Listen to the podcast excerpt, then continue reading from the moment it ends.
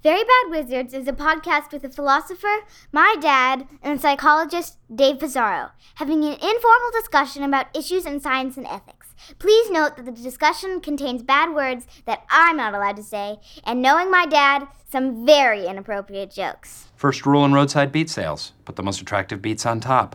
The ones that make you pull the car over and go, wow, I need this beet right now. Those are the money beets. The Graded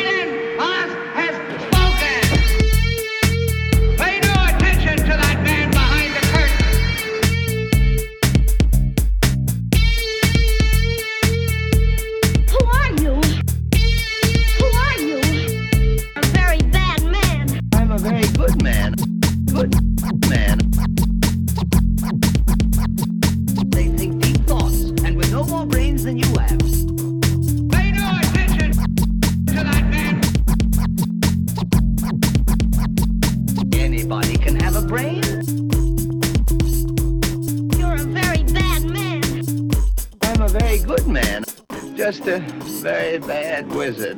Welcome to Very Bad Wizards. I'm Tamler Sommers from the University of Houston. Dave, the philosopher Agnes Callard, is joining us next time to talk about Plato and his dialogue, The Gorgias. We have to be prepared. Have you done the reading yet? I had to Wikipedia what that was. I was like, the gorgeous. Because, uh, yeah, no, I have not done the reading. I will. Is it, um, so I really am ignorant about this. Is it uh, one of the long dialogues or is that a subset of one of the long dialogues? No, it Is is it one of the book? longer dialogues. Uh, The longer. Pla- Ta- Have you read any Plato? The Republic, yes. right? When you were a I kid. read some of the Republic. I didn't even read all of the Republic, and I, I read some dialogues when I was in late high school that I just picked up and read on my own. I don't know which one talks about justice, but but Republic. whichever one talks about justice, yeah, then maybe maybe that's what I was reading. No, I'm gonna be totally prepared. I'm gonna like uh, be like a classics scholar when I'm gonna ask her about you know the original um, original Greek word. You can't even you can't even conceive of what the classic scholar would do. I'm going to be like, is is it true that this word actually had two connotations depending on context? Right. Uh, you just litter the conversation with like ancient Greek phrases. That's one of the more annoying things that they do in articles on Plato by you know, ancient philosophers and classicists. is they just kind of randomly will decide to th- throw in some Greek words. yeah. The Gorgias is good. It's long though, so you should be prepared. You should set aside some time. It's it's really good and it's interesting and it's I don't know. I don't know if it's necessarily what you would think of when you think of a Platonic dialogue. Okay. Okay. I'm intrigued, but you know, luckily, since I've put in so much work in our patron selected episodes and you know read so much, I'm I feel like I can just leave you to read this. no, you have to read it. But I am. I have. ac- I've actually taught it uh, once before, or a couple times before, actually, and you know I know it fairly well. But it, it always surprises me when I read it um, the next time.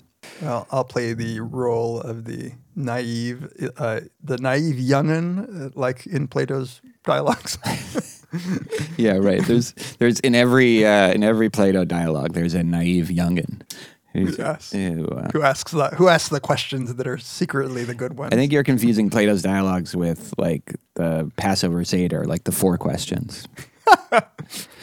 Our Jewish. Wait, which one was which one was Socrates again? See the one that He was the definitely wine, not the one who the didn't wine. know how to ask.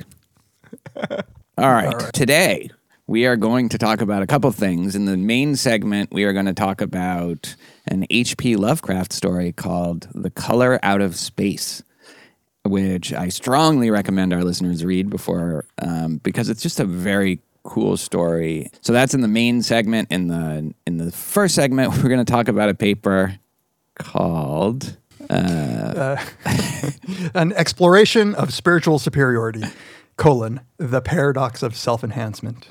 yeah. Um, this was this was one of those that did somebody suggest it on Twitter, but as soon as it crossed your radar, you hated it. Is that right? Someone, yes, no, I just saw somebody link to it on Twitter. Um, it actually, like the way it was being described in the tweet as like a just a damning critique of mindfulness practice. It isn't that. Um, Yes, it turns out. it turns out not to be that, but um, but I hate that genre of study a lot. Like I kind of feel that there are people who've tried meditating, it just didn't stick for them, and so now they have to show. It's like ressentiment dri- driven. It's like now they have to show that nobody's good at mindfulness and that it's all bad. Wait, can you not say resentment in English? and if if you can't, how is this not a resounding confirmation of the superiority that mindfulness meditation brings? I mean to distinguish. I shouldn't have said ressentiment like that, but like I mean the Nietzschean ressentiment. oh, okay. Uh, Not- Thanks for thanks for bringing back the superiority, like ta- like curtailing it. bringing like the author of like the champion of superiority. yeah. So I I saw this uh, on Twitter as well, and it must have been the same person sharing it. Um, and you know, there's so there is a a press release that comes with it that um, that you know usually these are written by the authors or by the the university press office in conjunction with the authors. But in my experience, it's pretty much just the author writing it, and it says study links some forms of spiritual training to narcissism and quote unquote spiritual superiority. And it, even in the press release, so it says a new study has found that some popular forms of spiritual training, such as energy healing, aura reading, and to a lesser degree, mindfulness and meditation, correlate with both narcissism and spiritual superiority. So this paper is just basically looking at a, a bunch of measures. They created essentially four measures for all of these different constructs. And they look at the correlations between them and they looked at the, the differences in scores between, like, at least in one study, people who are like um, dedicated uh, students of a particular spiritual training. Um, so, mindfulness training, energetic therapist, or aura healing. This is why I was it was sort of misled by the tweet that this was really about mindfulness, but like it seems like the energetic training people are the ones that show more effects. I mean, it, it's all bullshit. Like, don't get me like I'm not saying that these things or constructs are real or getting anything, but like it seems like that's what this is more about. And I didn't even know what energetic training was. Like, did you know what that? Yeah, look that's that like up. what. Yeah, that's like what you would associate with like the super new agey kinds of people. Like, Yeah. it's weird to lump together new, you know, like um, these new age things that actually require very odd um, supernatural beliefs or like metaphysical beliefs, like in in auras and energy and crystals and shit like that, with mindfulness, which is sort of often explicitly non-endorsing of any supernatural belief. Um, but nonetheless, they do. But like, absolutely, you're exactly right. So as I was reading it, um, I was, it was it's a little confusing the way it's written up, but there is no evidence. Like the one the one study where they actually look at practi- real practitioners of mindfulness, they actually show um, lower scores of spiritual superiority than the other two groups. So if anything, like if you are to believe that any of these measures are capturing anything, then that's evidence that the mindfulness people actually aren't superior. And it's only when they look in the third study, they ask a bunch of people if they have ever or currently, which is a terrible way to ask, like, have you ever or are you currently practicing mindfulness meditation? And and then so I would be yes to that. You would be yes to that. Right. Most people we know would be yes to that probably Right. at some point. Giving it a they shot at some point. Yeah. given it a shot. And there and only there do they find like a slight, uh, s- slight um, increase in spiritual superiority compla- compared to people who say they've never tried anything. But that's not, you know, that's not right. Like, that's not a good way to lump people together. No, right. So there's a difference between people who regularly practice something. Right. So so okay. So I this is I know this is exactly what you hate the most. Um, that there are questionnaires that are made up. In this case, The scales. yeah, making up four scales and saying that they're constructs is a bit much because, um, as many have pointed out, t- Tamler and all other psychologists and me, I guess, if you aren't going to do the work of showing that the scale is actually measuring what it says it's measuring, then like you can't you can't just say you can't like right. So like suppose that spiritual superiority is a thing. Um, suppose that you could actually like rank people in terms of their spiritual superiority in the real world. Um, you would want to do something like I don't know, like ask their friends, is this person spiritually like does, do they feel spiritually superior, and see if your measure, your self-report measure, actually is tracking that. So, so this is just like all they do is just show that these this is reliable. like statistically reliable, which just means that all of the answers are really highly correlated with each other. But I wanted to actually read off some of these items. Yeah. Because I'm going to ask them to you, Tamler. Okay, good. On a seven point scale, seven being uh, high, like you agree, uh, one being you disagree. Um, I am aware of things that others are not aware of.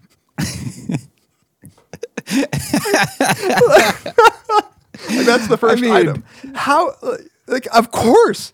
Like, I know, like, how many times I jerk off every day, right. which is less than one. Um, no, I swear.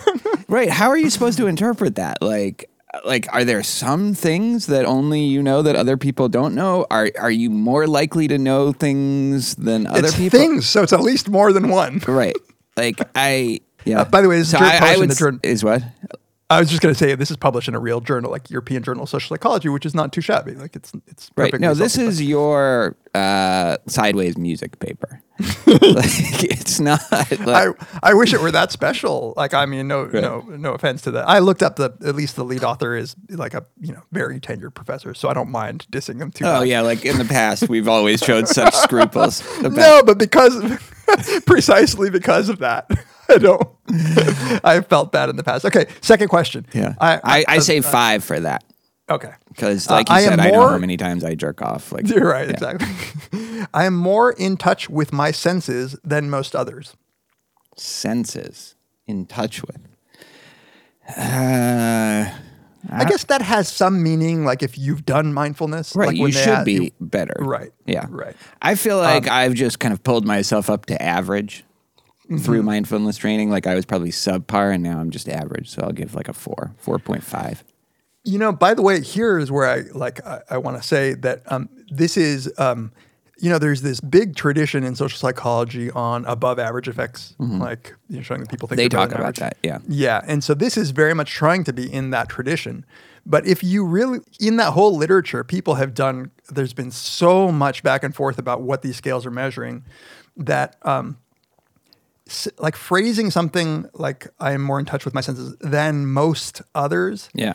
Is like it's the most part that they're trying to measure. And like it just is true that well it depends on who i am currently thinking of as most others. Right. and so oftentimes in in better than average effects like if i were to if i wanted to know whether students at cornell thought that they were sm- like smart if they had above above average effects on intelligence i would ask them something like compared to um, the average Cornell student, or compared to the Cornell students that you know or in your class. Like you want to narrow it down so there's a concrete comparison, because or else it's just unclear. Like, uh, like depending on who I'm currently thinking of, it could it could mean that I think I'm better than most Right. people in the world, or it could mean that I've just thought of you know. Or it could be that I, you know, that I'm thinking of the people that I'm in contact with who tend to be more Right.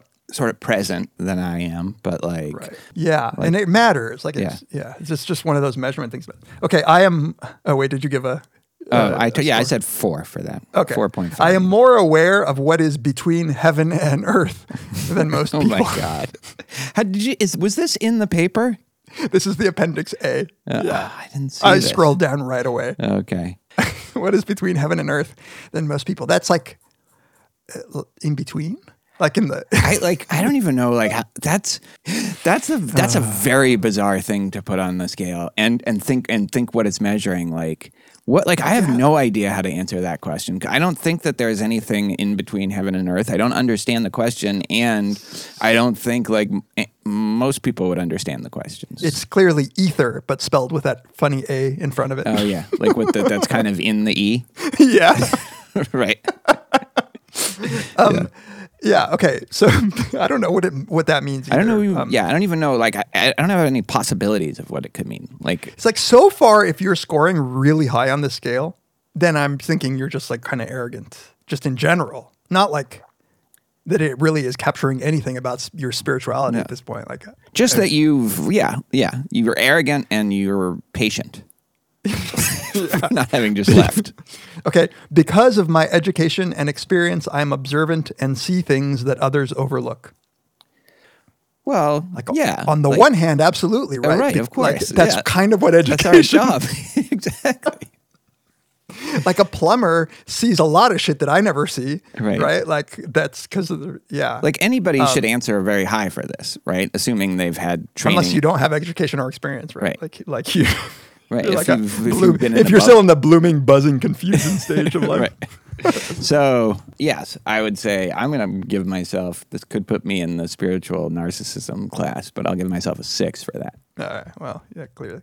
Um, because of my background and experiences, and not now it's not education experience. Now they're switching it up to be background and experiences. I am more in touch with my body than other people. So, one of our listeners tweeted that they get more, uh, they learn more about from listening to us about what it's like to be in a boys' locker room. Yeah. Um, and I, when I read that, I was like, oh shit, she's right. And and not like it wasn't meant as a compliment. I don't. think. No, no. Yeah. but you know, I can take, I can take. But anyway, like I don't even know why you happen to bring that up right now. Uh, more in touch with my body because of my background and experience. That's weird. What background leads you to be more in touch with? Yeah, I mean- okay. If reading all of this, uh, like with the lens of, hey, think about mindfulness meditation as a practice. Now answer these questions. Then you might be able to interpret these Right. in a way that they Maybe. might mean. But but they're they don't do that. And moreover, they're looking at a, a bunch of different people who don't. That, that's just asking you, like, if you're coming at this blind, that's just asking you, like, if do you think you jerk off more than other people? like, that's Exactly. that's how that's the only real way to understand only- that question. that's the only, the only thing. Um, here's the the other thing that really bugs me is this is uh, supposed to be a scale of superiority. Now, suppose that you are a huge mindfulness practitioner, or you just are like a regular practitioner of mindfulness meditation. You ought to answer highly on all of these things if what you're asked to do is compared to most other people. And like that would be, I think, accurate. But scoring high here is supposed to indicate some sort of smugness. So I think you're right that like you- they're just starting with the assumption that people who think they're badass at mindfulness meditation are smug. They do say at the end it could be that they are actually spirit, spiritually superior. So, like, I was happy to see that they at least acknowledged that that was an issue. And if this was measuring something like, you know, like, are you more aware and mindful? Which it it isn't at all. It's measuring something like very strange. Right, because they have a separate mindfulness scale that's not theirs, but Yeah. there is, I guess. but I like I, I I don't know what that thing is supposed to be that they're measuring. Like I said, I think it's it's measuring something about yeah, like arrogance in be, feeling like you can understand something that is and and also patience or like maybe if you're getting paid you need the money or something like that.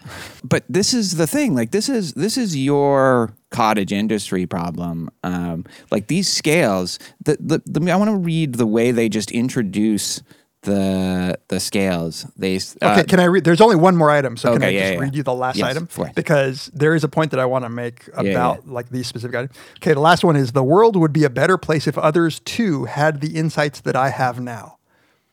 That's the first one that kind of maybe feels like you might be getting something like, but at the same time, like certainly the world would be a better place if the world had some of the insights that I have. well, and and it just yeah, that's sort of what it means to believe something to be true. Right. Is that you think others should believe it to be true? Yeah. So, um, but but, the I, but I do feel like for some reason, like I if I answered like a seven or a six, I would feel like I was yeah, you're being arrogant. yeah being arrogant.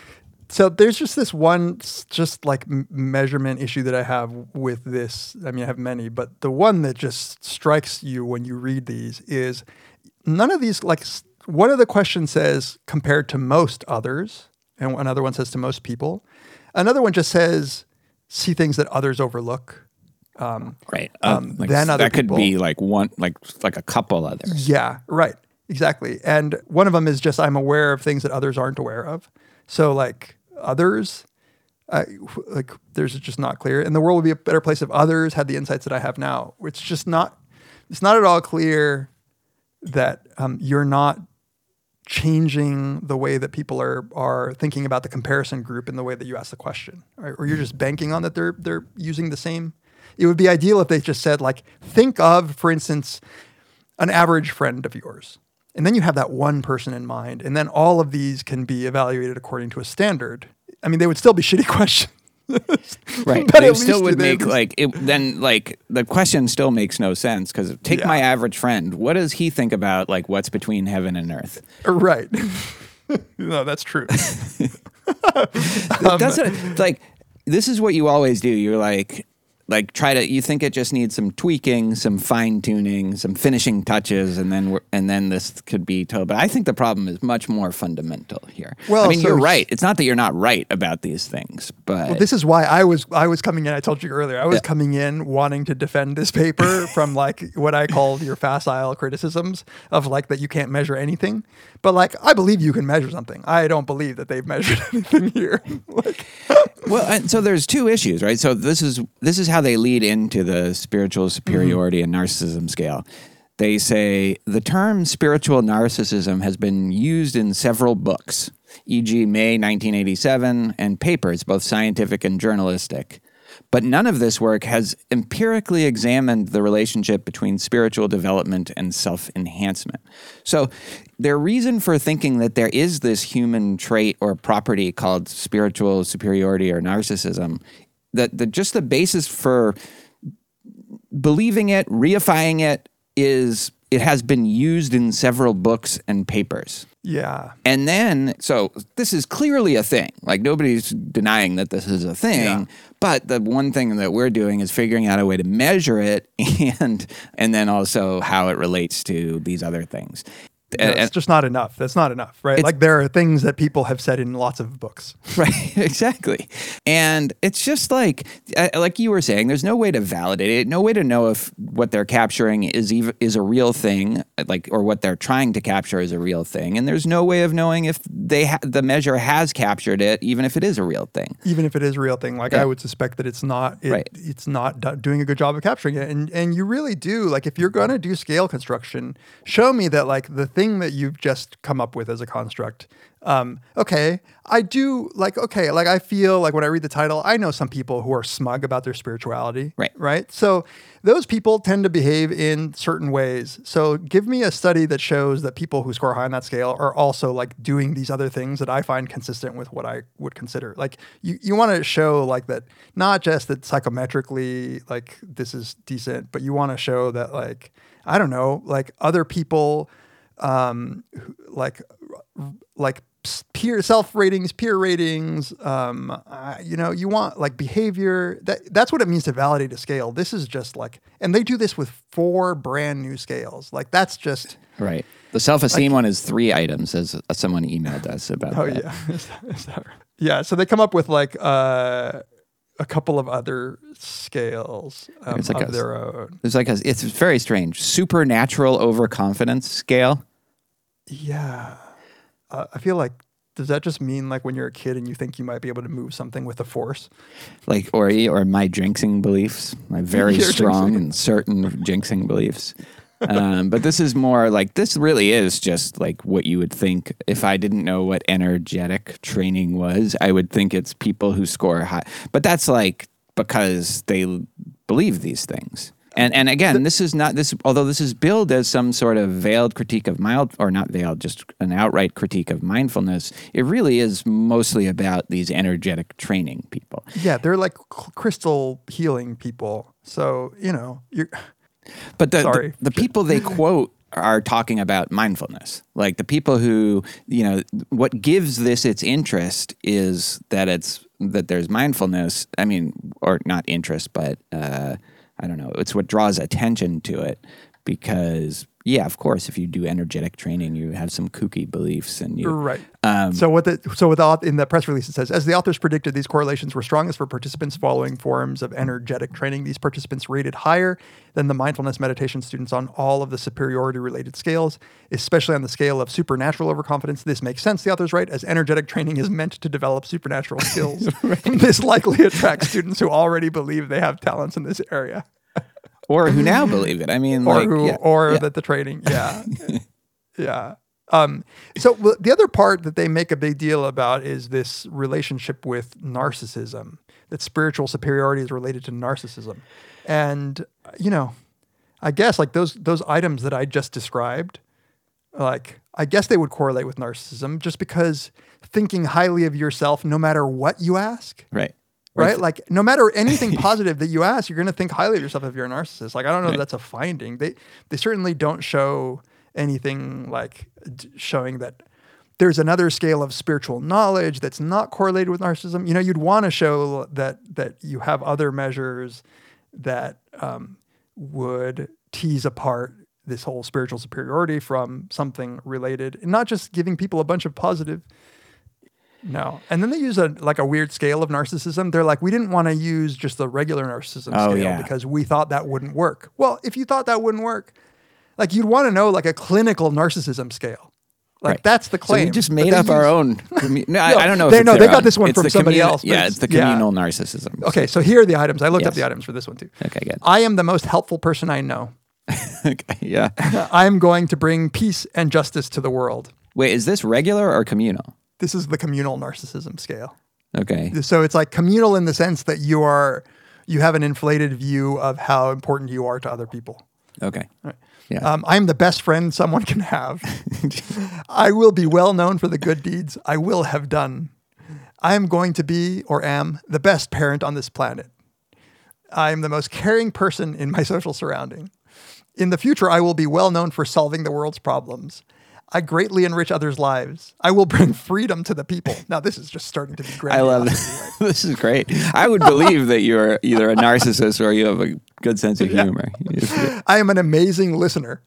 I will be able to solve world poverty. I have a. Is that narcissism? I mean, sure, you probably if like if if you're a narcissist, maybe you would answer highly, but that seems like a real specific kind of belief. Like I'm going to actually solve the world's problems. Right. I don't know if it's a more admirable. It does feel like you'd have to, but my guess is that everyone answers these questions very low on the scale, and what they're looking at is differences between very low numbers. I'm looking to see if they have. They don't list. I don't think. Uh, yeah, they don't list the actual feel like- averages on communal narcissism in the tables, but maybe they say. anyway, this is not. It won't make a difference. No. um, But this is the thing, and this is in a good journal, and so you can just make up like traits, and you can make up scales to measure the traits without like doing any real work to suggest that any of this stuff is capturing something real or um, and capturing it accurately. So like you know. That's a that's a problem when we when we do our is philosophy or psychology more fucked thing. yeah. This is a big problem. That probably this is a particularly egregious example of it, but it's like it the the the, the central point probably applies to more studies and more constructs and more various things than you might be comfortable with. Well, I mean, this is a deep. So this is what Jess Flake, um, friend of the show and avid listener, um, this is what she goes on about. Like, if you're gonna, there are ways to do validity studies. Jess Flake, you're talking about? Yeah, Jess Flake. Um, this is uh, the kind of habit that social psychologists have picked up that is exactly like the the you know the bee in her bonnet, which is like it's just like become convention that you can you can do this and you should not be able to do this. Like you, this is not the the standard for saying that you have a new construct should be a lot higher than this. Yeah. Uh, and I, you know, so maybe if they actually were to do it right, they would show that this actually isn't, you know, I'm, but just like it doesn't pass the, the, the, the sniff test when you read those items. You're like, this isn't, this isn't how I would ask about spiritual superiority. That certainly doesn't, it doesn't seem to fit with like, if there is such a thing, you know, um, Yeah. And the bar needs to be higher. and and again, what it's trying to capture is something like the reason I think that this gets play is we know people who um, seem to think too highly of themselves spiritually, and it can even be related to your pra- your spiritual practice of some sort. And they quote like uh, a couple authors, a couple Buddhist authors, I think, who talk about this phenomenon. And in those quotes and in their description of their, it's you have way more insight, like into what they're talking Yeah. about than anything that you get from this paper. Like the idea that this adds anything to it rather than just sends it down, like jumbling down into nonsense, is I think I would strongly reject. Yeah. Yep. You know, um, it's funny in like a lot of social psych papers, if you only bother to go and find, you know, and like some like ol- older papers especially, they'll say like we made up a 10 item scale and here are two example questions. Right. And you don't even see the items. Right. So I think that for any paper saying that they have a measure of X, like the first thing you should do is go look and read those items to see if it even passes that first line of defense against common sense. And often they just don't. But also establish that there is a thing that a scale could capture. That's the other thing. Like Well, you can is- yeah, make up anything. You can just put some words together, like Yeah, spiritual. There's no way to spirit- falsify. Yeah. Yeah. There's no way to falsify. I once wanted to propose a measure of alternate ex- explanations. So I was just going to come up with a really shitty questionnaire that like had such bad psychometric properties that you could always insert it as a control in your experiments and say we we ruled out alternative explanations because you could like if nobody bothered to check like you could just say that something is a thing create a scale show that those things correlate with each other and claim that now this is evidence it's hard to think of what, what would falsify the belief that there is a construct called spiritual superiority like it's it's not clear what would what Well, they ha- would accept as evidence that this construct doesn't exist Maybe if it hadn't been mentioned in several books, that would falsify it. But since it has, that establishes its existence. You need to be mentioned in at least 13 books. It can't be one or two. It has to be several. I believe I believe that's how the moral foundation scale got started. So I don't, you know, don't shit on that. John Haidt, he said it. David Pizarro, not me. and Jesse. Uh, don't drag down yeah. Jesse with your. Jesse's a wonderful guy, and he was subjected already to a lot of our questioning. So listen to that episode if you want, Yeah. because we actually got this is before you got all like all in a huff with your what I call a construct called measurement superiority that I believe that you're high in. Social psychology skepticism. yeah, is that a construct? um, um, but we talked a lot about measurement, um, like how they came up with that scale in those episodes. Um, because I was probably cr- too credulous, right? Uh, or drunk. yeah, or drunk, or both. Um, he, you can also hear Jesse as a Patreon member. Um, there's, I think, eight hours of him and and me and Natalia talking about uh, David Lynch related material. All right, are we done with this? I think so. All right. Sorry, authors. Let's talk about something that we that we loved. H.P. Lovecraft's The Color Out of Space. This episode of Very Bad Wizards is brought to you by NordVPN. Tamler, I've been meaning to use a VPN for a long time now. I just never got around to it. Have you have you ever used one? Do you, do you even know what a VPN is? I mean, I've definitely heard of it, and I uh, VPN is just a virtual private network. So it's basically like a tunnel where your internet traffic goes through. And there's a few reasons to do it. The first one really is security. So if you're ever like in a coffee shop and it just says like free Wi-Fi or whatever, you log on. Logging onto a VPN first will encrypt it so no bad guys can can sniff you out. no Elliots. No Elliots, that's right. Well, you could probably what you're doing with your connection. Um, the second reason is privacy. A lot of people don't. I don't think they realize that, like, even if you protect yourself, even if you don't give up all your info to Google and Facebook, like I do, your ISP, your internet service provider, sees everything, and if they see everything. Guess what? So probably so does the government, and uh, a good VPN can can prevent you from uh, from having all of that information just available by subpoena. And and finally, like this is the real reason I think that uh, that maybe our listeners would want a VPN, and that is because you can tell it where you're uh, connecting from, and you can sp- spoof a geographical location. So um, a lot of our listeners aren't in the U.S. And when we say that we've watched something on Netflix or we tell people where, where they can stream a movie, sometimes we're just wrong about them being able to, and they, Right. they just can't. But if you use NordVPN, you can guess what? You can unlock British Netflix, you can unlock, you know, whatever, Dutch Netflix, US Netflix, Canadian Netflix, all of that stuff. One of the big reasons that I never used a VPN before was because I had tried it and it was slow and sluggish. But NordVPN is actually super fast. They have 5,200 servers in 59 countries, and you can connect to your closest one And I didn't notice any difference. It was a super fast connection. They don't log any data. They have 24 7 customer support. You can use up to six simultaneous connections. So I actually installed mine on my iPhone, on my iPad, and on my home, my desktop computer that I'm recording uh, now with. And it's seamless, it's super easy. And maybe the best part of it all is that it has a built in ad blocker. Uh, iPhone? Does it work on an iPhone? Yeah, it works on an iPhone. It works on an iPad. Uh, So subscribe to NordVPN now. And if you do, you'll get 68% off. It's only $3.71 per month. Plus, if you purchase a two year plan, you'll get four months for free. And if you're a Very Bad Wizards listener, you get a surprise gift. So go to nordvpn.com slash VBW and use our coupon VBW at checkout. Again, you'll get a deal, a free gift, and four free months at nordvpn.com slash VBW. Thank you to NordVPN for sponsoring this episode of Very Bad Wizards.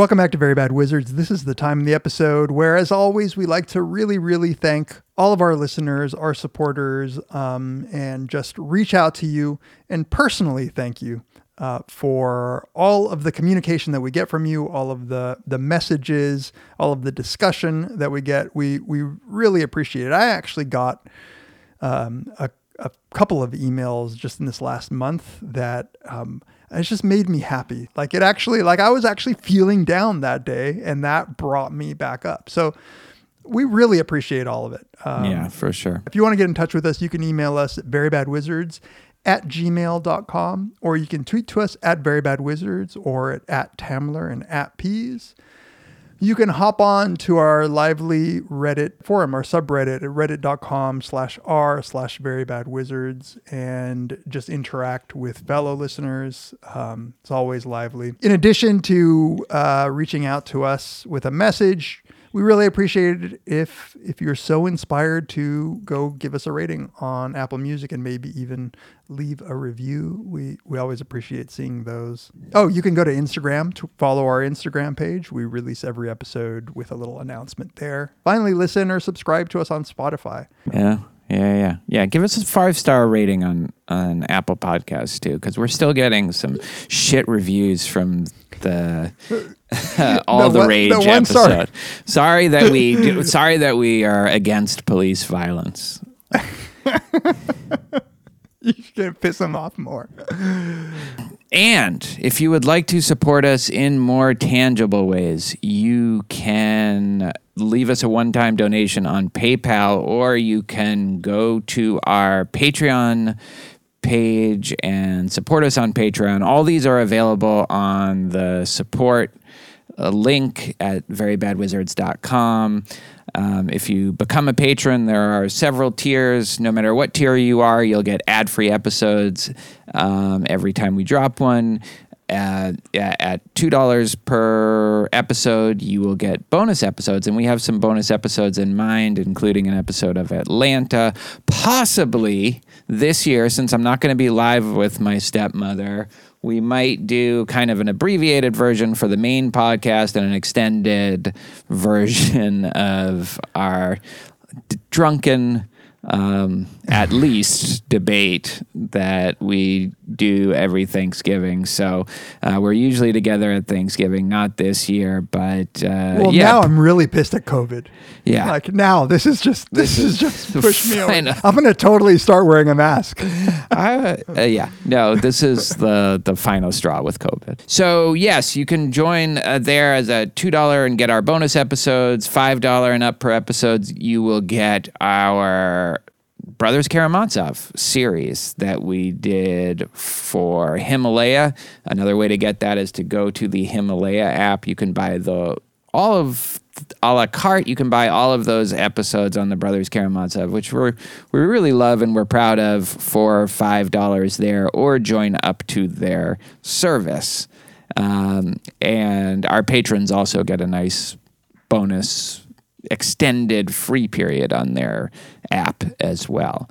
Um, and you can finally you can buy just an awesome t-shirt, hoodie, sweatshirt, so soft, um, cool. Just I mean, that seems like the perfect, perfect holiday gift for that person in your life. it really does. Yes, um, there's no better holiday gift that you can get. There's literally no best holiday gift. And buy it for yourself, honestly. Fuck everybody else. Buy it for yourself. It was ranked the best holiday gift by many objective By. Consumer Reports. Motor. It was Motor Trend's sweatshirt of the year. exactly. So yeah, uh, thank you to all of you. We really appreciate it. So let's get back to the episode. All right, um, welcome back to Very Bad Wizards. We're going to talk about H.P. Lovecraft's The Color Out of Space.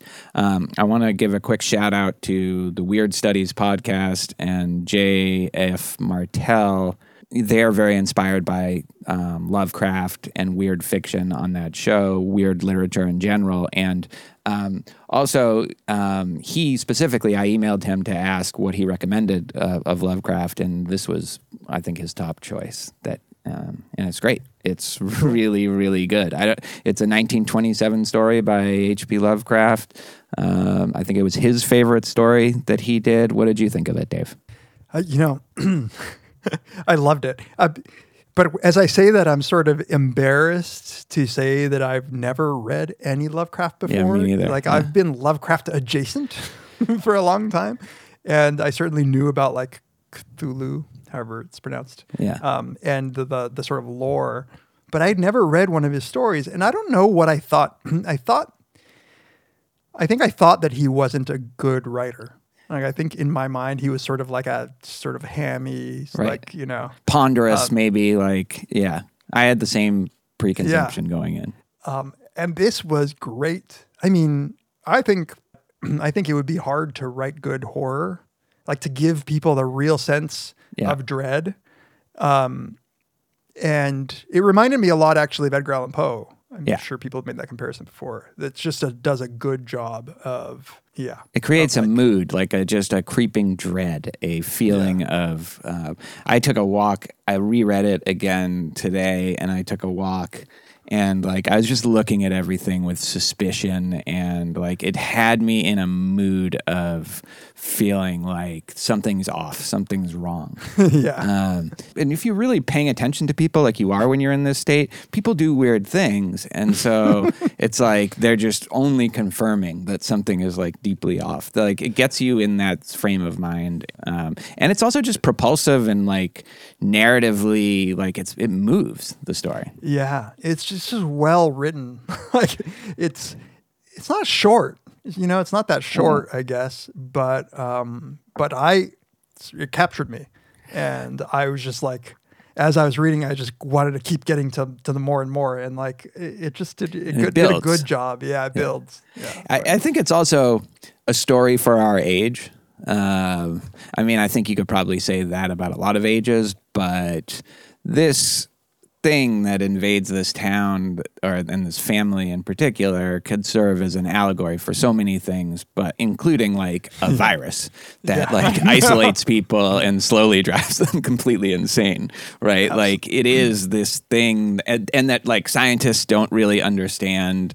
It does kind of capture it. Now that's a pretty I don't know. That's almost an explicit connection that you could draw, but there are all sorts of implicit ones too. Yeah, Just this yeah. fear of something that's unknowable, undescribable, and um, and that's kind of just relentless. Like this thing it, that's affecting this family and this town is just relentless. It doesn't it doesn't stop. It just builds and builds. I mean, I, I read it as clearly a metaphor for like the woke left. Exactly.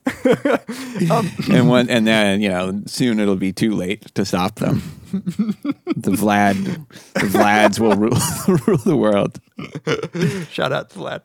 Um, there, there is a like, there's a good sense. You know, like the the original meaning of awesome, like b- like the horror of the other and of the like the other, the unknown, and the just you you never get a sense of the boundaries of this thing.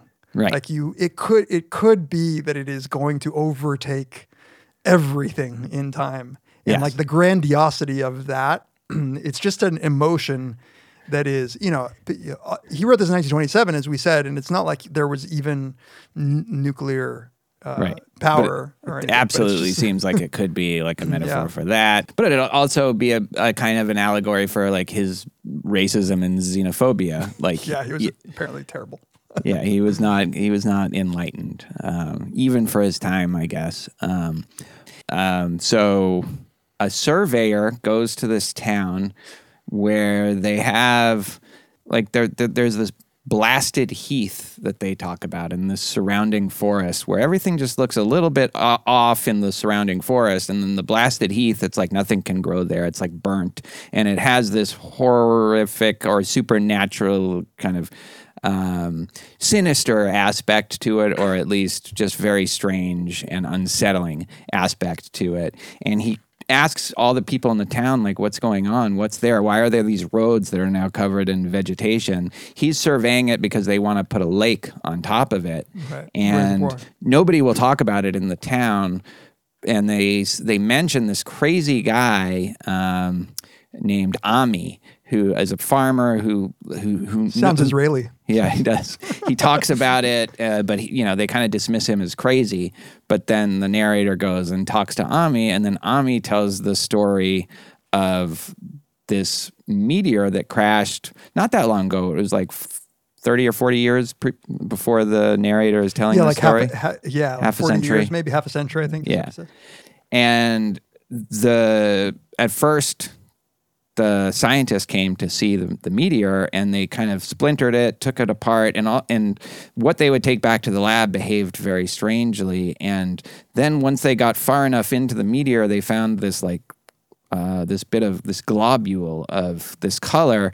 How do they how do they describe it? I think i wrote this down. Um, they had uncovered what seemed to be the side of a large col- colored globule embedded in the substance. The color, which resembled some of the bands in the meteor's sp- strange spectrum, was almost impossible to describe, and it was only by analogy that they called it color at all.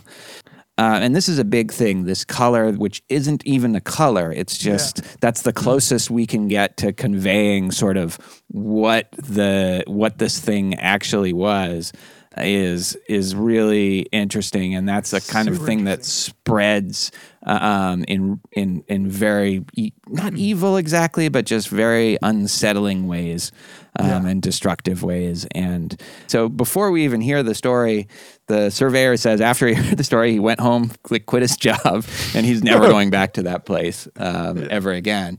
And then you hear the story which is once the scientists were doing it, every time they would bring the stuff back to the lab, it would just disappear, and also the beakers that it was in would also yeah, the, disappear. the glass would get like consumed by it somehow or like disappear. yeah. Yeah. and and and meanwhile, the meteor is getting smaller. Once the even though they initially thought that that was not possible, they have the kind of arrogance of scientists at first, where they're like, no, no, no, like you don't understand, and so they, they they and they rule out any kind of supernatural explanation. So they feel like this thing is you know has to obey the laws of the, the earth. And it's just clearly doesn't do that. Finally it just disappears altogether after a lightning storm the scientists have nothing really else to do so they just go back and then now this thing, whatever it is, starts creeping into the family that lives there, uh, Nahum or Nahum Gardner and his wife and four sons. And just the way in which it starts to attack this family and the the foliage the around vegetation there, at first, the like- vegetation, yeah, like the the first fruits and vegetables to come up surrounding the house. Um, they look like big and like you know look like a good crop. Um, and then they just there, there's something so powerful about the way you describe like Yeah. the sight of the fruit that but then you open it and it's just just it's like smells terrible and is like rotten but not rotten. You know, it's like yeah, it's it's nausea inducing without but and disgusting, but not in a not in a way that you uh, understand. It's like Yeah, a new exactly. way that something would be like that. And I love that. At first, it seems like oh, this is great. You know, like this is actually a Yeah. good thing. And then it but, but then. Cl- quickly becomes like non-functional and poisonous and and um, yeah and then so so it spreads to the to the, all the plants which become inedible all the the agriculture and then just in this family farm and then the animals like the dogs are freaked out the um, horses always like try to get away from there and and soon they start dying and then also the, the family starts going quickly mad. So first it affects their behavior even the animals too they start sort of scattering around um, not acting like yeah. they normally would and then it gets into their heads and they slowly become insane like both the, the mother and one of the sons have to be locked in the attic and they start like because the way like know, this as as as you do as you do, does. yeah. He puts them like first the mother in the attic. Well, he let them. So, so here's here's the description. I did write this down. In her raving, there was not a single specific noun, but only verbs and pronouns. Things moved and changed and fluttered, and ears tingled to impulses which were not wholly sounds. Something was taken away. She was being drained of something. Something was fascinating itself on her that ought not to be. Someone must make it keep off. Nothing was ever still in the night. The walls and windows shifted. Nahum did not send her to a county asylum, but let her wander around the house as long as she was harmless to herself and others. Even when her expression changed, he did nothing. But when the boys grew afraid of her and Thaddeus nearly fainted at the way she made faces at him, he decided to keep her locked in the attic. By July, she had ceased to speak and crawled on all fours, and before that month was over, Nahum got the mad notion she was slightly luminous in the dark, as he now clearly saw was the case with the nearby vegetation. It was a little before this that the horses had stampeded. So you can see, like, that's a passage that just kind of describes the way this thing just creeps in and starts to take you over, but gradually in a way that, well, you definitely don't understand what's happening or even that it's happening. Yeah. Uh, I love that the description of the vegetation. at some point, he he says the asters and goldenrod bloomed gray and distorted, and the roses and zinnias and hollyhocks in the front yard were such blasphemous looking things mm-hmm. that Nahum's oldest boy Zenas cut them down. It's like what what looks blasphemous. I, I love the way he describes things without without describing them. Like This is one of the really interesting ways of, that this is constructed.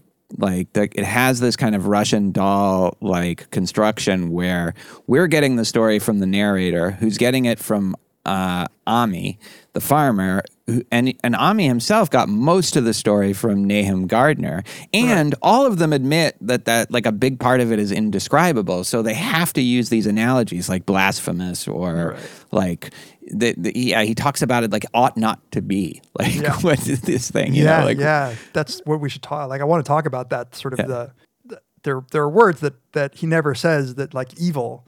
Um, Yeah. but because I don't think I think it's evil is more I don't know of this earth than yeah, what's going yeah, on here. it's it is right. You get the sense that maybe this thing isn't a terrible thing by nature. It's just from such a different plane of existence that it is wreaking havoc here. And it is, it doesn't belong. It just does not belong. Like mul- multiple mentions of the laws of nature and the laws of this universe. Um, and, and so it's violating both physically and perhaps broadly morally in the sense that it ought not exist, but not as in evil. Not, it's, yeah. yeah, its not as an evil, as something that is just external to us. Yeah. Like Yeah. that is a thing, like external to us and kind of incompatible with us in, Yeah, in some right. way. Right. Right. But it's, not trying to conquer us. It's you don't get the sense that it's trying to invade us or that, that there's any real rhyme or reason. Right. Um, uh, continue with the. Sorry. Oh yeah, and then so once uh, the thing now sends the, the both the the oldest son and the mother insane. Then one of the sons goes missing. Then another son goes missing, and then the last time um, Ammi goes to the house. The, the thing is in the house, like fully now, and it finally gets to Nat, Nahum Gardner. After that, he dies. Everybody, everybody dies. The two, two of the middle kids are at the bottom of the well, and um, the poor Ammi has to go back to the. to Yeah, because he tells everybody, yeah, yeah, they're all dead, and they're like, Right. okay, so you just found them there. He's like, I swear, you guys can come if you want.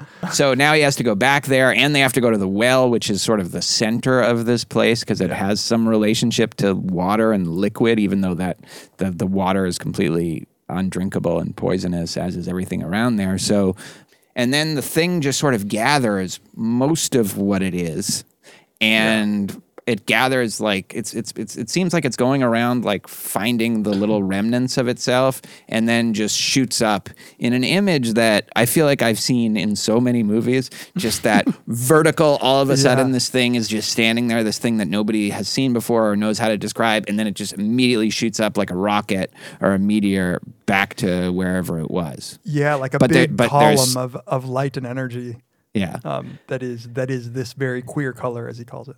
But then the there's definitely hints that it's still there and that it's still affecting that town, but much much grad more gradually now because it's smaller and it's. Um, but there's no stopping it. That's for sure.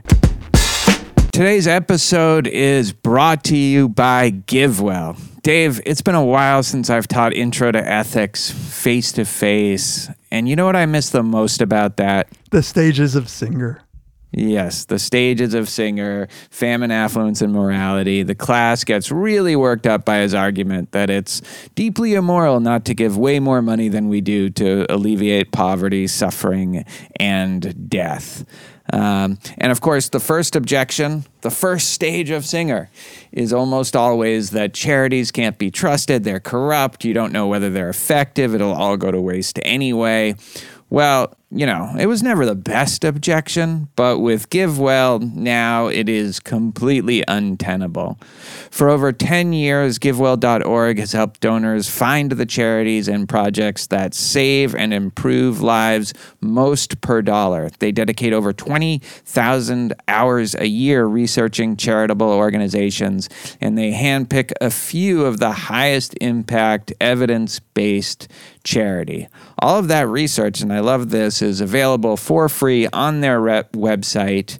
And more importantly, GiveWell never takes any fees, so all of your tax deductible donations are given to the charity that you choose. Dave, do you know how much donors have given since 2010 to the most effective charities? I don't, but I hope it's a big, big number. $500 million. Most importantly, these donations will save over seven, 75,000 lives and improve the lives of millions more. So, whether it's medicine or mosquito nets to prevent malaria, vaccinations, deworming, or just straight up cash transfers for extreme poverty, GiveWell finds the most effective philanthropies to do the most good right now, if you want your donation to have even more impact, act soon. Any of our listeners who become new GiveWell donors, they will have their first donation matched up to $250. When you go to givewell.org slash very bad wizards and select podcast and then very bad wizards at checkout. So you go to givewell.org slash very bad wizards, select podcast um, when you check out, and enter very bad wizards. And this matching offer is good for as long as funds last. So act soon. This is a really special chance to make even a small donation make a big impact. Thank you so much to givewell.org for sponsoring this episode. We love GiveWell. I love how it's like so k- kills, as you said, all the vegetation, everything that it, everything that's living, it seems to destroy eventually, and it, things turn into like an ashen sort of like crumbly uh, Gray. texture, gray, Yeah, like a gray dust. right? And um, the the people around there swear that it's getting bigger, Yeah. even though it might only be whatever, like an inch a year. Yeah. People say the color of the neighboring herbage is not quite right in the spring, and that wild things leave queer prints in the light winter snow, and hunters cannot depend on their dogs. Dogs are usually a good sign of whether something is is Something's off, or off. not. Yeah.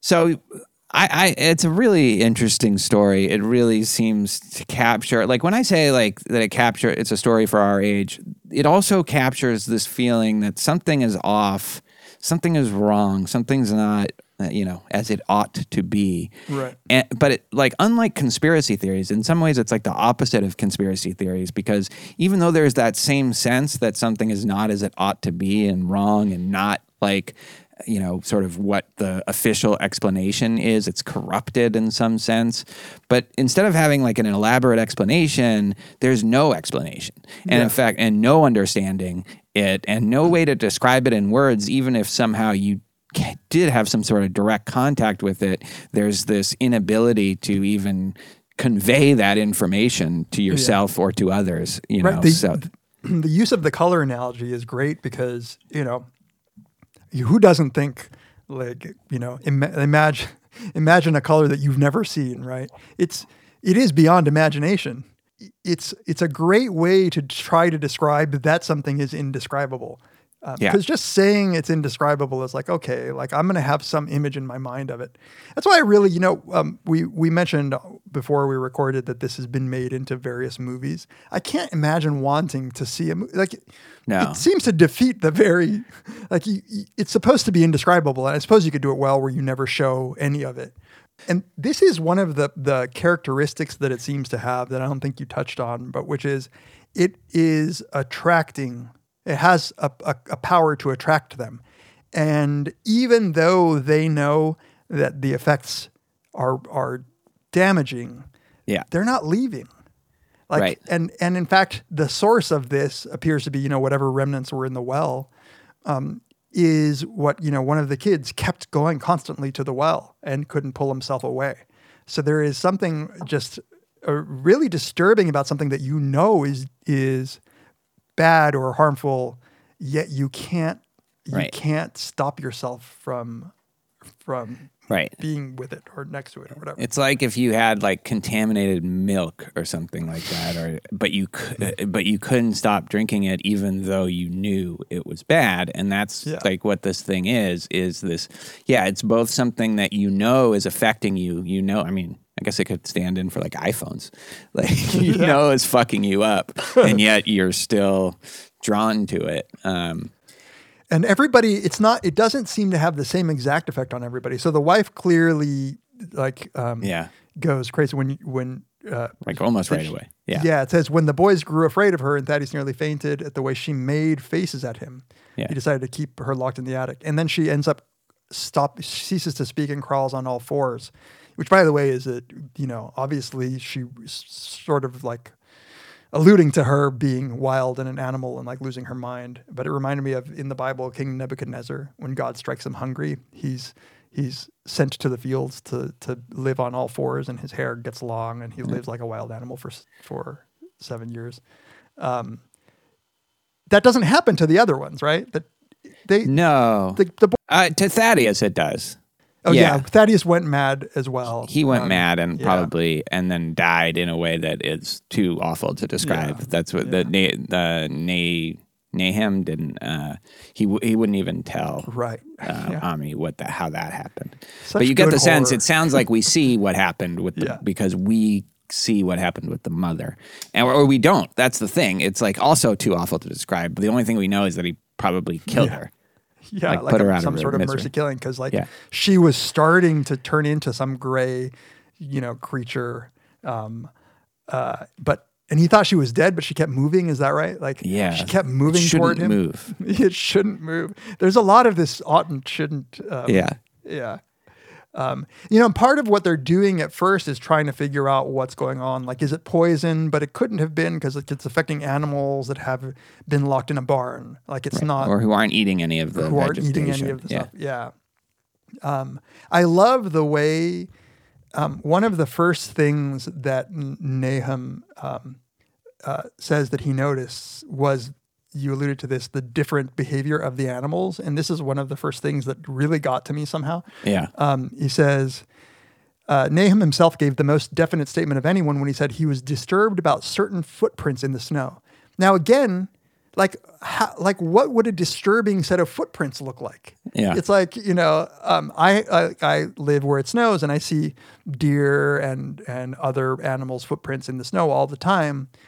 I wouldn't know what it means that the footprints are disturbing. So he says they were the usual winter prints of red squirrels, white rabbits, and foxes, but the brooding farmer professed to see something not quite right about their nature and arrangement. He was never specific, but appeared to think that they were not as characteristic of the anatomy and habits of squirrels and rabbits and foxes as they ought to be. Right. Yeah. And right. And it's also something that will make you sound like a crackpot if you tell somebody. You know, like These that's the other rabbit ins- tracks are not quite right, Tamler. that's like that's the thing. Like at least at first, it's like that's just look those. You know, the foliage looks a little bit off. The trees are swaying even when there's not enough wind. Um, And it's only like later that becomes too obvious to deny. But at first, it just makes you seem like you're a loony, and that's, That's how right. that's still how the people in the town seem to think about it, even though they kind of won't really know, go yeah. there.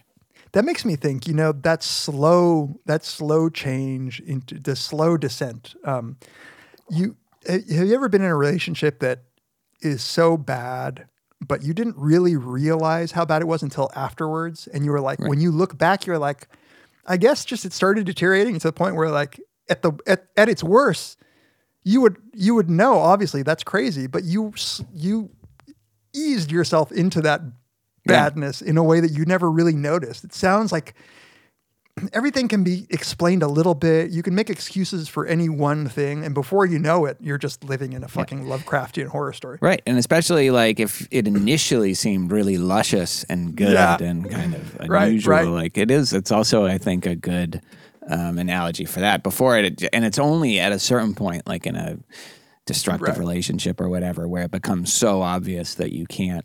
Like the right? trees and, are and great. obvious to the external world when they come and see it. They're like, "Wait, this isn't wrong." But Right, like right. you might be, you're just like, Yeah. "No, no." I mean, it's Yeah. They kept drinking the water, even though Yeah. like everybody realized, no, no, you can't. Ammi drink told him like, "Stop drinking Yeah. the water," and he was like, "No, Yeah. yeah." the trees is a good like example. So at first they're just sort of uh, swaying when there's no wind out. Again, nobody really believes the, the the family when they say that, and then they start turning this weird color um, that's not really a color. And then uh, I love this towards the end where the thing has. And he said, "Yet amid that amid that tense, godless calm, this is I guess this is after it left, um, at, right after it shot up. The high bare boughs of the trees in the yard were moving. They were twitching morbidly and spasmodically, clawing in convulsive, epileptic madness at the moonlit clouds, scratching impotently in the noxious air as if jerked by some alien and bodiless link of lineage with subterranean horrors writhing and struggling below the black roots. So it's like the trees want to go up with it, or and Yeah. and they're just Yeah. and they it's like driven the trees insane. You know Yep. what I mean? yeah. exactly. Like they're reaching out to want to be back with their whatever thing has taken over. Yeah, they um, are trying. They want it too. Exactly. Yeah. Right. Even though it's destructive for them, it's giving them black roots. Yeah. Yeah. Um, you know, there's a description about like when the horses go crazy. It says it took a week to track all four of the horses. When when found, they were seen to be quite useless and unmanageable. Something I don't know why this got to me. Something had snapped in their brains, and each one had to be shot for its own good. Um, it's like br- just breaking their brains. And again, you get the sense that like whatever this thing is, it's not meant to be around things like us. It just is breaking. things. It's breaking things. Yeah. and it's not even like not on purpose. Like not No, like yeah. it's just its very existence. Um, there's no design. This is what totally separates it from conspiracy theories. it is. T- there's no explanation for it. There's no design, and and no sci- no way of like scientifically um, even approaching it. In fact, like the scientists are worse off than everybody else because they're convinced that it has to be some sort of natural explanation for it, and so they miss things that like the farmer doesn't miss. The like the fact that the meteor is getting smaller, or Right. the fact, and they kind of go in with that overconfidence. I mean, you could I mean, also could have just it measured it. yeah, exactly. Uh, you mentioned like the nuclear th- like bomb thing. It's it's sort of like they go in there, they fuck with it, and Yeah. and because they fuck with it, like maybe arguably if it had just stayed in the meteor, like it would have been fine because nothing had happened before the scientists fucked with it. But they fuck with it, they splinter it, they expose the globule, and Yeah. then they just go home after that. And so, like, they're done. Like, they've done their job. They couldn't figure it out. But because they have their prism, they, like, now the, the, the farmers and his family have to deal with what they did. And so you could think of that as a critique of, like, science, you know, trying to di- delve into forces that they don't understand and then just leaving us to deal with it, you know, like, Yeah, once I- they've, once they failed. I'm more impressed with this that it's given that it's before like the nuclear age. Yeah. Because um, that grayness of the, you know, the, this is, it so clearly behaves like radiation. You know, when water is irradiated, you don't know. You can you continue to drink it, and if you're thirsty, you're going to continue to drink it, and you're just going to like, you know, just the your skin will fall off after a while. Right. And the results of a nuclear explosion and, and a nuclear winter, uh, you know, uh, we've seen images of Chernobyl forests. It reminded me of Chernobyl forests, um, but that's that wasn't a thing yet. And so this is this was science fiction and horror in in its best. And I think yeah, the arrogance of scientists is clear through. You think you know what this is, and you shouldn't have fucked with it. A, if you think you know it, then you're already epistemologically worse off than just people who are admitting their ignorance. And then B, they actually manipulate it. Now, they're not, this is what scientists do. They're not like, Yeah, they had a measure of scientific superiority. right. Uh, and and the journalist who like only writes like kind of snide and snarky like columns about it and the family. Um, Um, can I read this? Uh, there is this uh, description um, that Lovecraft gives us of. I, I think this is, if there is a creature at all, this is the description where he says, uh, What presence had his cry and entry started up? Halted by some vague fear, he heard still further sounds below. Indubitably, there was a sort of heavy dragging and a most detestably sticky noise, as of some fiendish and unclean species of suction. Oh, man.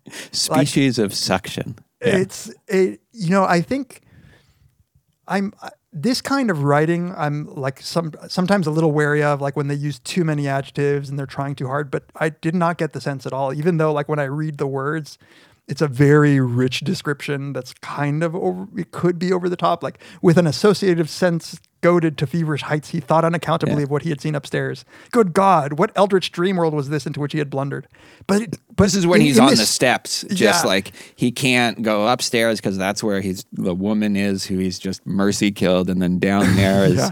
is the guy. And his horse just books it, like the horse and buggy just just and went bolts. home on its own. Yeah, yeah, yeah. yeah. Um, and so do you get what I'm saying? Like this, the writing might be that, yes, like on its own, I might, if you had just given me that sentence, I might have been like, oh, it's a little over the top, but it just works here. It's for me, at least. Just, Yeah, no, it does, and it gives that kind of again, like it's it is just different ways of describing the uh, just like getting us to be able to conceive of something that we don't have any concepts or categories that Yeah. we could use to really try to fully appreciate like what that experience might be. And I think the story is very aware of that. Like Yeah. it has to it has to do it that way. And even like the fact that we're getting this third and fourth hand Yeah. is is related to that. You and know? it's good because the writer then has a conceit for not being able to describe it. yeah. and and that gives th- lends itself to our imagination just more. That's why I would never want to see a visual depiction of this.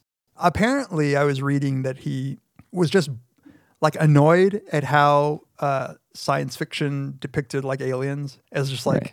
super unimaginatively, you know, like in in Star Trek, sometimes we just Right. call them forehead forehead aliens Right. because it's just like you're just a normal person, but now no, now you have ridges on your forehead. Right.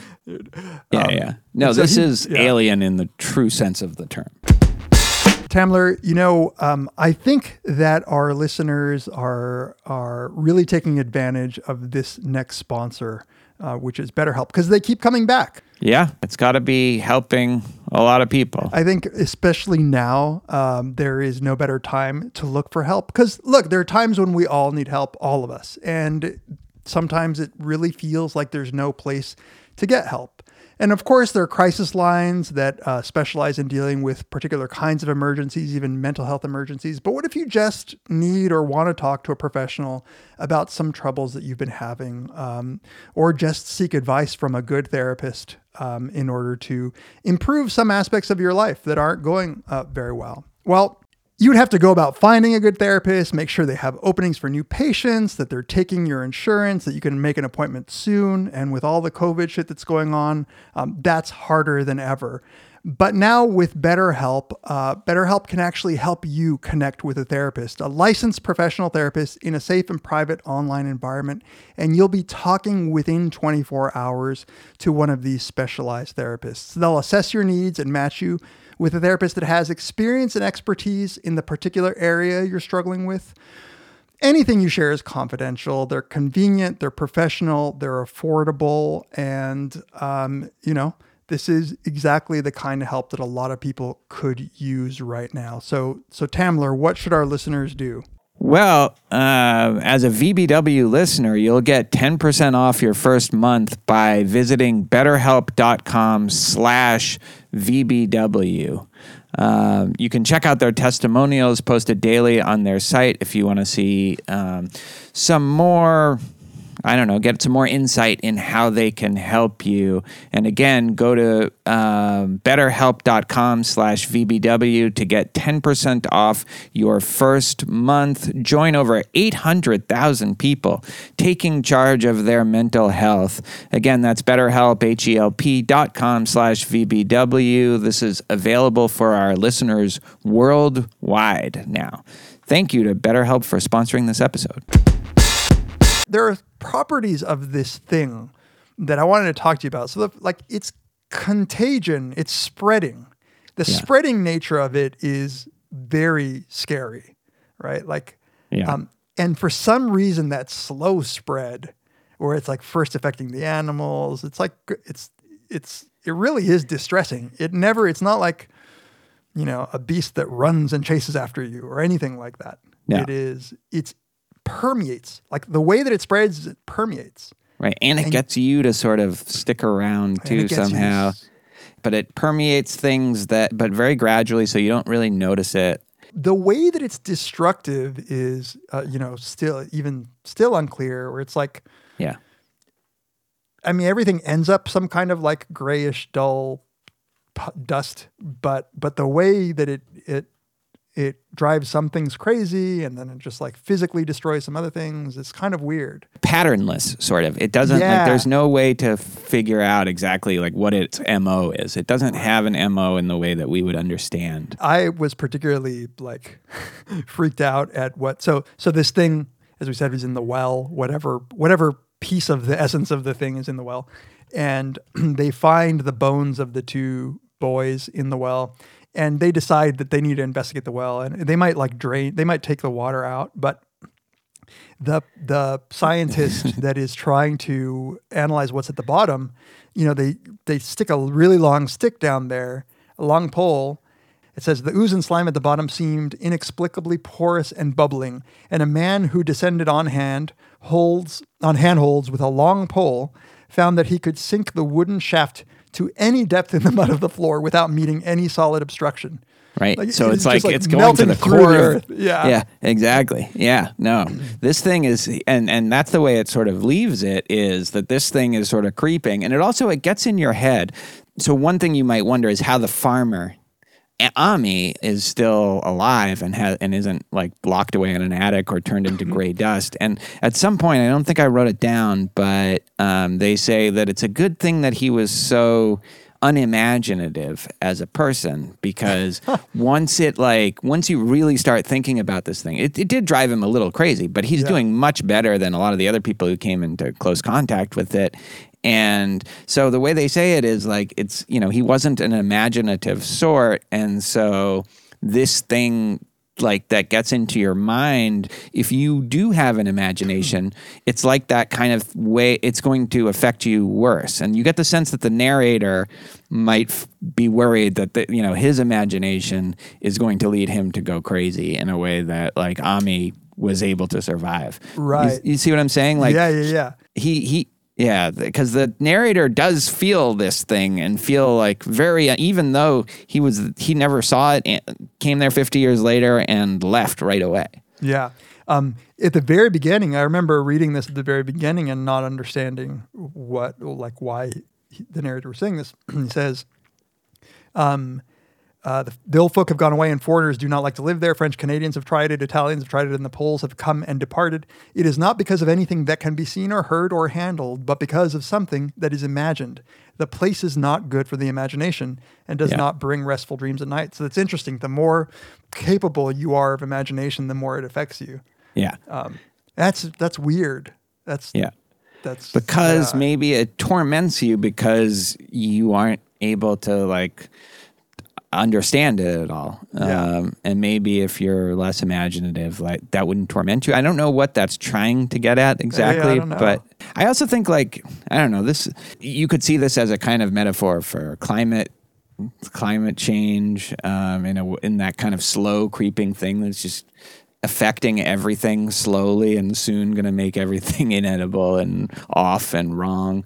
But you can also see like there's a way in which like social dynamics are also like it's a good metaphor for that. Just like anomie, anomie, right? The socio like the feeling of kind of isolation is something that you know, it's, a- it's a phenomenon that sociologists talk about the sense that we're more atomized, that we're more um, isolated from the meaning that society brings. Yeah. And that happens very slowly. And there's a lot that's kind of enticing about it too. Um, and so we're drawn to it in a way. And, and it just all of a sudden kind of takes over a society and like drives people. And, you, you know, I don't know, like you get this sense, like we've talked about this, of like our students are taking um, and there's stats for this there's data for this like they're taking more medication there's more mental health issues it's like doubled in the last 10 or 11 years and you know you could try to pin it down on iphones or social media or whatever but there's no real sense of why this is happening or how and it but there's also like a sense that there's no stopping it like it's Yeah. not going to get better Yeah. Um, by the way, I mean, they, th- I read somewhere that suicides have gone up because of the social is- isolation of of The pandemic, The yeah. pandemic. Um, but yeah, no, I like absolutely the the knowing decay of yeah yeah or just these fun socially destructive phenomenon that just Yeah. kind of attack you you may have enough reflective power to see that it's bad but you don't like there's you're powerless to arrest its its eventual like destruction of like and and you know it's unclear. So so the story starts out with um everyone in the surrounding area has moved out. Like there's just abandoned building like abandoned barns and like all you see is like the the remains of the people who used to live. So some people left. The people who were far enough away um, but could In see it happening they, Yeah. they left to the city um, um, but what the most horrifying aspect of this, once I finished reading it and thought about it, was that the whole point of the guy going there was they want to put a reservoir. exactly yeah. And it's just like, the, this is just going to spread. Like the feeling of dread that you're gonna get that y- that you get when you realize whatever was in there, man, putting it in the water is exactly the worst thing that you could possibly do. yeah that's uh, almost conventional horror. That's like, well, you know, that's okay. We'll just build this house on this Native American burial ground, and you know, it, it should be fine. No one will know that it was a burial ground, like Yeah. ancient Yeah. burial. Uh, um, but but given that it's lo- the the narrative of what happens is lost now, it's gone from from Nahum to to Ammi to um, the narrator Nobody wants to talk about it anymore. Yeah. Um, the thought that they're just planning to build a reservoir there is just because no one's really gotten that story. No one Yeah. knows that like it was in the well and that the Right. water was like foul. And it And could then- be that the way that the water is the way it infected everything else. I think you were saying this, like that it got through into the vegetation that way. Yeah. Oh. Yeah, and the narrator is not like he's the one person who might be in a position, and he's fuck no. I'm uh, like, I'm just never gonna drink that water. like I'm probably gonna move to California. Like it'll probably take longer to get there. So he has kind of the you know ghost in the house. You get the fuck out. Like you don't ask questions. You don't try. survivor. Yeah. Um, Yeah. Any other any other thoughts about this? Um, it's a great like I wish you know I, I kind of regret not doing it as an audiobook. Like I would love to have Hmm. the lights turned out and just listen to this. You can find it on YouTube. I saw I I found it. I, you know, my only thoughts are it's kind of brilliant to um, to write a story that that can be read into in so many ways. Right.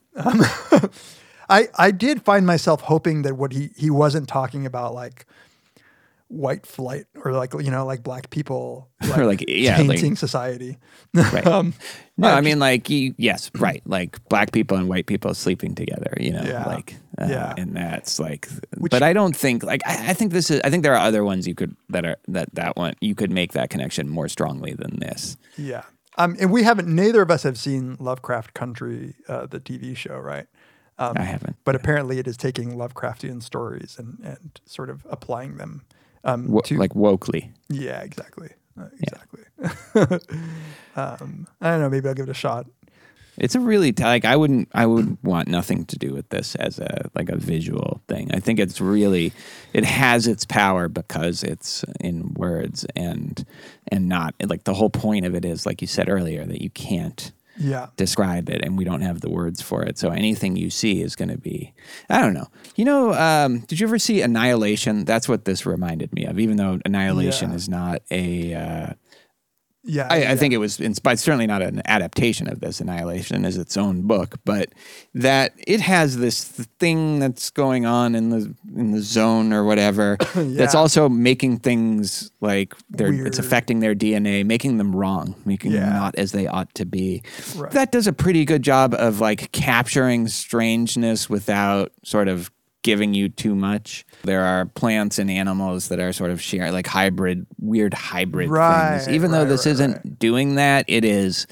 Um, it's it's after the same thing, this unknowable, th- inexplicable, inexplicable thing that scientists can't figure out, and it's just not of this earth.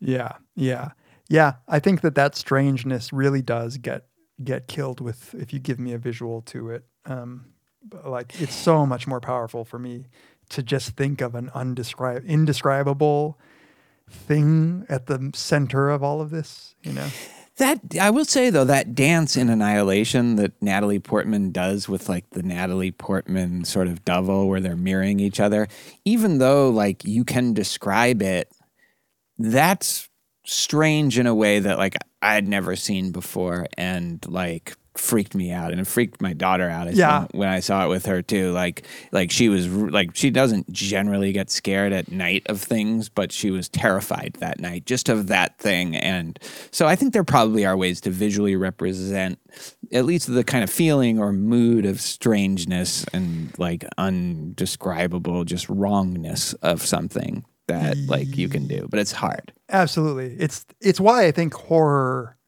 as a visual genre is so so difficult.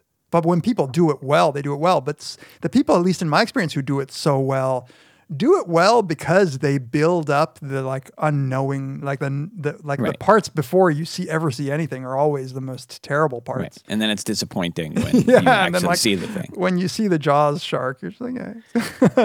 Yeah, yeah, yeah. No, for sure. Like horror movies are totally like that, where like the tension and the buildup. And again, it's always when things are just a little bit off, but then Yeah. they feel compelled in a way that he doesn't really and doesn't have to in the story to. Yeah, yeah. The I'll I'll say the the feeling a little bit off part in the beginning, like that description of like there was something wrong with the animal tracks, and they're like right when they're starting to notice something's wrong. I think maybe that's what you were saying in your walk, That is Yeah. the most horrifying to me. It's like a Yeah. very like I've had dreams where like the lighting's a little weird, like I can't quite see things as well. Like that s- slightly off feeling is terrifying. There were bats when I was walking, like, oh, and Oh, we have bats in Houston. It's probably this probably happened before on a walk, but like all of a sudden, just there were just bats everywhere, and it was just, and they weren't like coming, like it, it was just like a little weird. Like, why are there all these bats like in my neighborhood right now? You know, like, and you know, it wasn't dark, and so yeah, and then like th- there was. The, yeah, there was this weird couple down by the bayou where I was walking, and it is very like you. Once you're on the look, on high alert for these things, this was why it must be really hard to be like a paranoid person or something. Like Oh, it's it's like people do weird things, and you just don't notice it that Yep. often because you're kind of in your own world, or you're just not focused You're focusing on other things. So yeah, yeah. Pay close attention to anything and it's weird. it's gonna be fucking weird. Uh, yeah. Anyway, I hope we could do some more Lovecraft. Um, Me too. certainly This let us fun. know if you want us. To. Yeah. And and which ones. Yeah. Yeah, I think we'll also get sort of better at talking about it too as we get I- more yeah, it's a different this thing. genre than anything we've done. Um, yeah.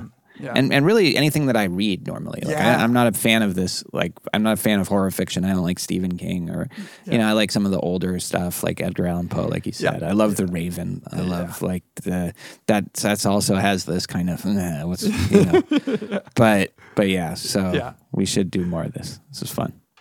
Cool. All right. Join us next time on Very Bad Wizards.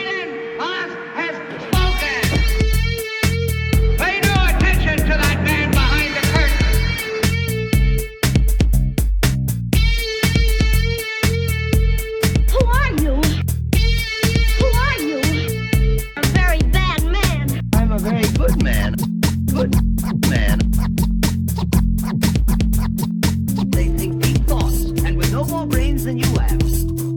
Pay no attention to that man. Anybody can have a brain. You're a very bad man. I'm a very good man. Just a very bad wizard.